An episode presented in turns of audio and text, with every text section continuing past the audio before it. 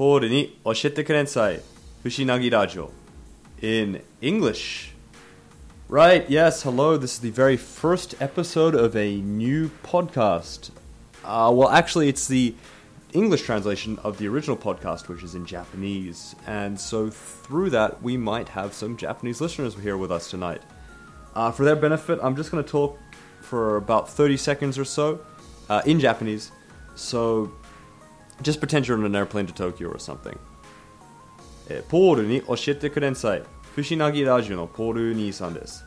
えー今回の放送は、えー第1回の英語版です、えーそもそもこの番組は自由なスタイルで聞いてもらって構いませんが、えー僕が日本人なら先に日本語版を聞いてあその内容が分かった上でこの英語版を聞いてみるでしょうまあとにかく、えーこれから僕の変な英語をお楽しみください Okay, so my name is Paul. or Poru Nissan, and I host a podcast in Japanese called Poru ni Oshiete Kurensai uh, Fushinagi Radio. Or, as Google Translate declares, Tell Paul to Go series, not Shina Righteousness Radio. Now, look, don't get me wrong, I love that title, but since some Japanese people might be learning English from this program, uh, I kind of have to behave. Uh, so from now on, let's just go with Fushinagi Radio. Uh, Fushinagi Radio. Uh, anyway, with that particular riddle out of the way, let's have a little background for flavor. Um, basically, I work for the government, and they contract me out to a district or city or town office where I do anything related to the world outside of Japan. Uh, at the moment, I've been dispatched to a town called Nagi in Okayama-ken. Uh, practically speaking, this mostly means translating and organizing exchange programs for schools. Uh, now, a little while ago, I proposed the idea of a podcast centered on me talking with people I've come into contract, contact with while working here. Uh, my bosses were super cool with it, and so now here we are.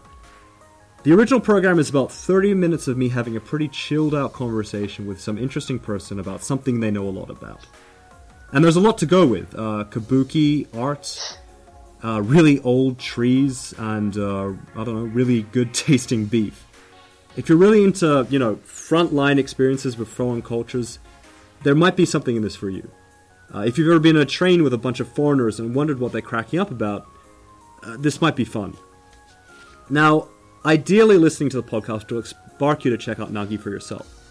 Uh, it's actually a really neat place, kind of in a, you know, maybe there's a cat bus around here kind of way. But uh, I can't do this podcast by myself, can I? No, that would just be a little bit too sad. So instead, uh, what I'm going to do is learn is relay everything I've learned from that week's podcast to my little brother, uh, who is in Australia. Uh, Ed, are you there?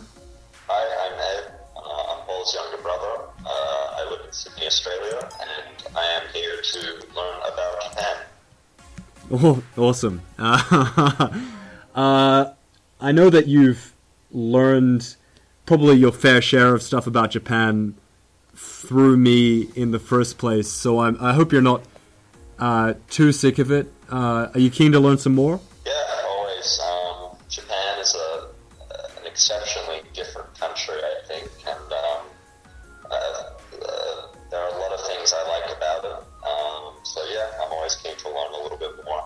All right. Well, uh, is there anything in particular you feel like you can bring to this program? Um, I consider myself a fairly inquisitive person, um, so might chase you up on a few facts. Um, yeah, I guess I'm always keen to learn more, but um, otherwise, I, I don't know. What were you hoping for? Well, look, um, after I've we've done this broadcast, I'll also be putting your opinions into the following shows. So every so the the the broad, the program after this one, which will be a Japanese one, uh, is where at the very end of the program I'll introduce what you thought about the previous show. Uh, honestly, my what I think probably isn't all that interesting, and I can always rely on you to give much more brutally honest insights into what some might consider to be treasured cultural artifacts. And I know that Japanese listeners really enjoy that. So, uh, more than anything else, what you're doing is is is for the uh, the Japanese speakers. Uh, yeah, yeah, I am. I am more than willing to give you my opinion. I know you are. All right, uh, let's get into the program then.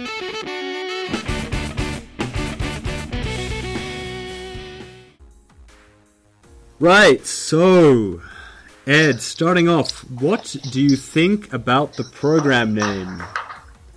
Wow. Well, I'm guessing it makes a lot more sense in, in, uh, Japanese, but the uh, literal English translation is pretty strange. Um, I actually don't know how to make sense of it.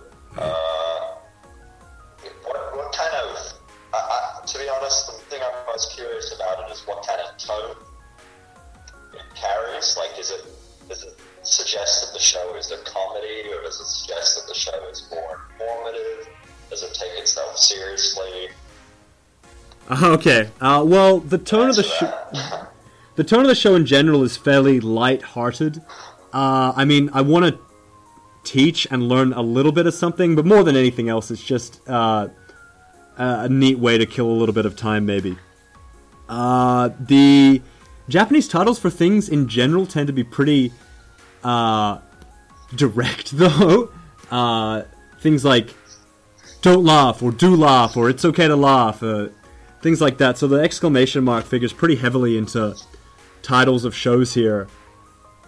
Um, my one in particular, so the uh, "poru ni oshite kurensai" part is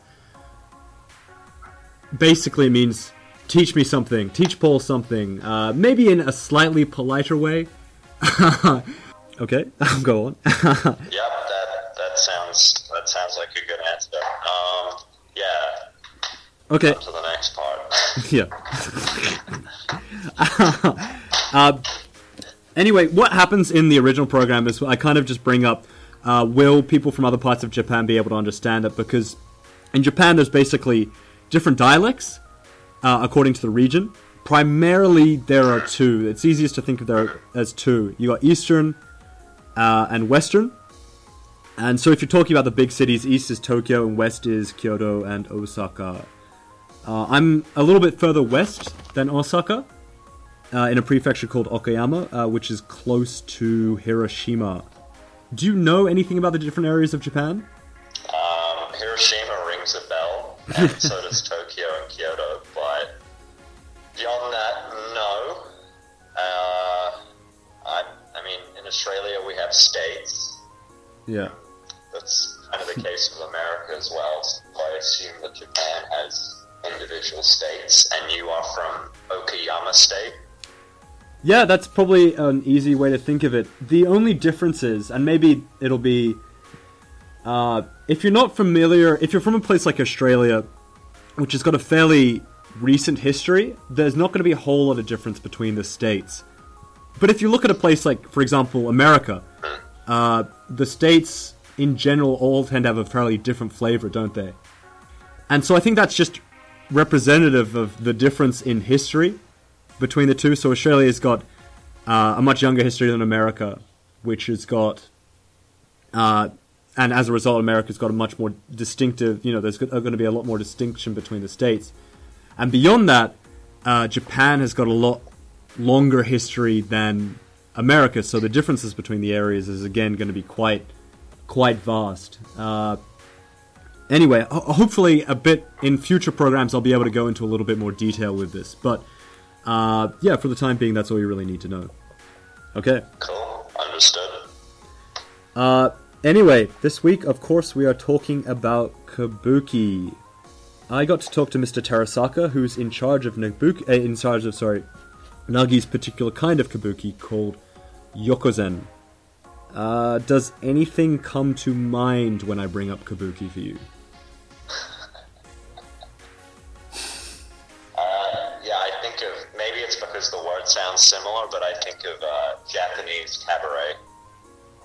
okay, alright, alright. Maybe less sexy, Only a little less sexy. but I, I, I, I think of yeah, I think of something like cabaret or opera, and I think of the Mas. That's that's kabuki, right? I Uh, only say that because I've, I've probably Hollywood films have told me that, so that's from my knowledge. That's basically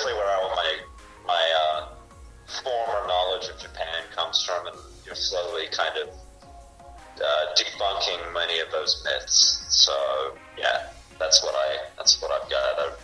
Okay. Well, um, I'll try and chip away at some uh, a couple more of the myths later on, but for the time being, just focusing on one that you just mentioned. Uh, I guess the imagery of the masks is pretty understandable, uh, since kabuki is quite tied in with another sort of form of dancey play kind of things, uh, which is called Noh.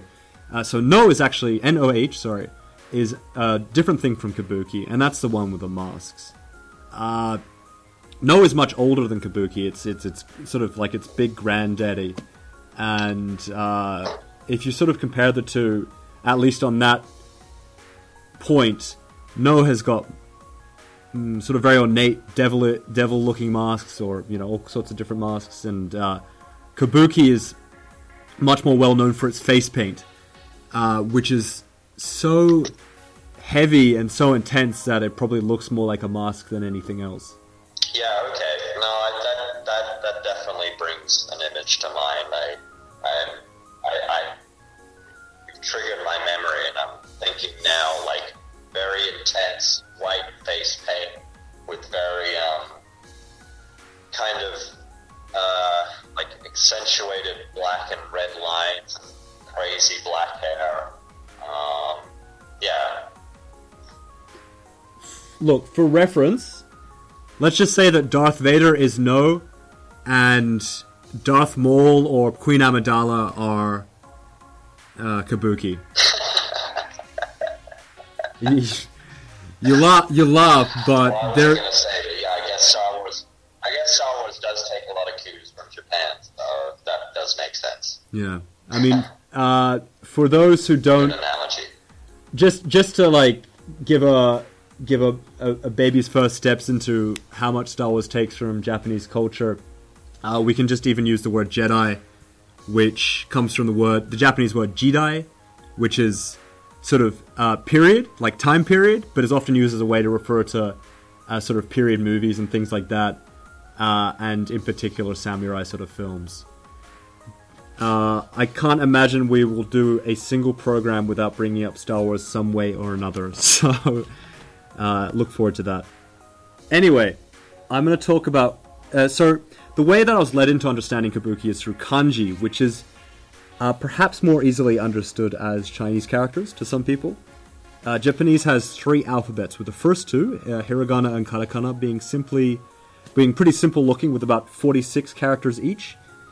Uh, kanji, there's a lot of them. Uh, nobody knows the exact number, but it's a, you know, some estimates put it about fifty thousand. Uh, at the end of high school, you should know about eighteen. Uh, sorry, one thousand eight hundred fifty, and a university graduate would know about three thousand.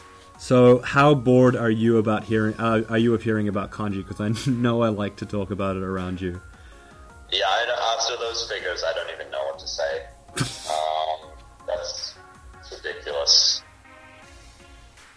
Like, are there, are there people who, like, okay, so said 3,000 by the time you graduate university. What about the time you're like 80? Um, uh, well, it's not like you. Okay, eh, that's more of a representation of. Sorry, okay. So you'll probably know quite a lot when you come out of university, but past that point, you probably won't learn a whole lot more. Uh, which is to say that, you know, uh, having finished high school, you'll know enough kanji to read a lot of different things. If you go to university, you'll learn a whole bunch of a whole bunch more, a whole bunch of other things which are going to need kanji. But past that point, unless you're sort of learn really actively learning stuff, uh, it's not going to add too much more. So it sort of it peters out, I guess. But you know that's a really good question, and I do not know the answer to it. I will find out and get back to you. But Measure someone's intelligence on the amount of kanji characters they know. Oh yeah, for sure. Uh, it comes up a lot in manga and stuff like that. Dumb characters get uh, manga ro- uh, get kanji wrong, uh, and um, get made fun of. So yeah, absolutely. Apparently, you can measure somebody's intelligent ba- intelligence based on how much kanji they know, and as well as that, Japanese people get very embarrassed when they don't know a kanji. In particular, uh, a lot. If you spend a lot of time outside of Japan, you sort of start to forget it, especially how to write it. Uh, so many of the Japanese people I know in Australia, uh, their kanji knowledge is uh, sort of a lot weaker, or at least a lot more rusty. Rusty is probably the right word. Rustier than if you're in Japan. Uh, Sounds just like vocab. yeah, for sure, for sure. They've got. A lot, I mean, it really is the same sort of thing. Uh, it's just that vocab tends to be one shots, so you sort of. It's not so bad if you don't know one word or. But with kanji, you've got they're more building blocks than anything else, so they're related to a lot of different things. Okay. And most of the time, you can remember how to spell things in English. But with a lot of kanji, you might know what they look like if you read it, but you might not know how to write it. Anyway, basically, there's a lot of kanji, and each one comes encoded with a particular meaning. Uh, kind of like a symbol. And you can combine these together to explain things surprisingly easily. Uh, so, like, I think the example I gave to you, I sent to you, was if you line up mixing road and money, it would be travel expense. um, now, kabuki can be broken down as ka, bu, and ki, which is which are basically the symbols for singing, uh, dancing, and skills. Uh, and the word comes from katamuku, which was a word, way of referring to oddballs. Now, since part of this, part of one of the goals of this program is to teach really pointless English to Japanese people, what kind of words would you use to describe weirdos nowadays, Ed? What, what do I call what do I call weirdos? Yeah. That what your question? Yep, that's exactly it. um, I I don't I, don't- I don't have a word. I in fact, if anything, the insult these days, and I was talking about this only on the weekend. Uh, I do use the expression normies a lot, which um, is kind of like a- an insult, I guess, for people who I think are too normal. So basically, muggles. Muggles from Harry Potter, right?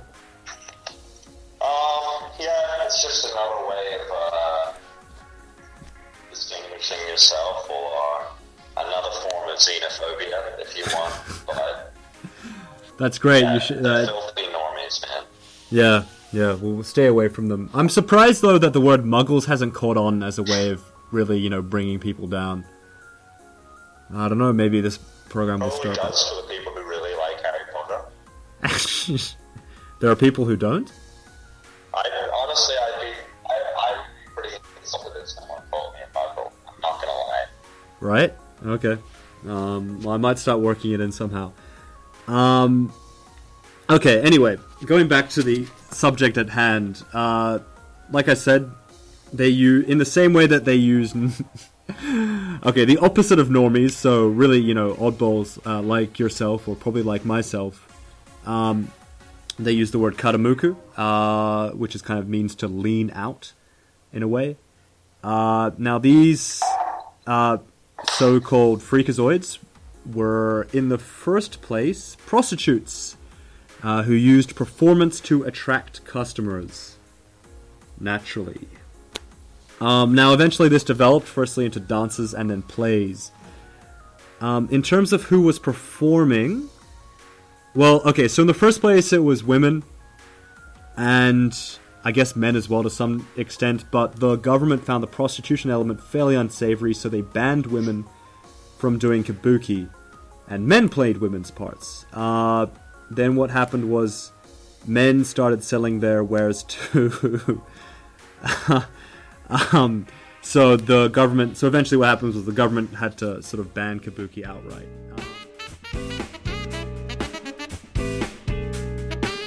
Okay, so that's the end of the first half of the program. Uh, I wish I could have made a better cut, but for the time being, this will have to suffice. Uh, go back to the original page and follow up on to the second half. You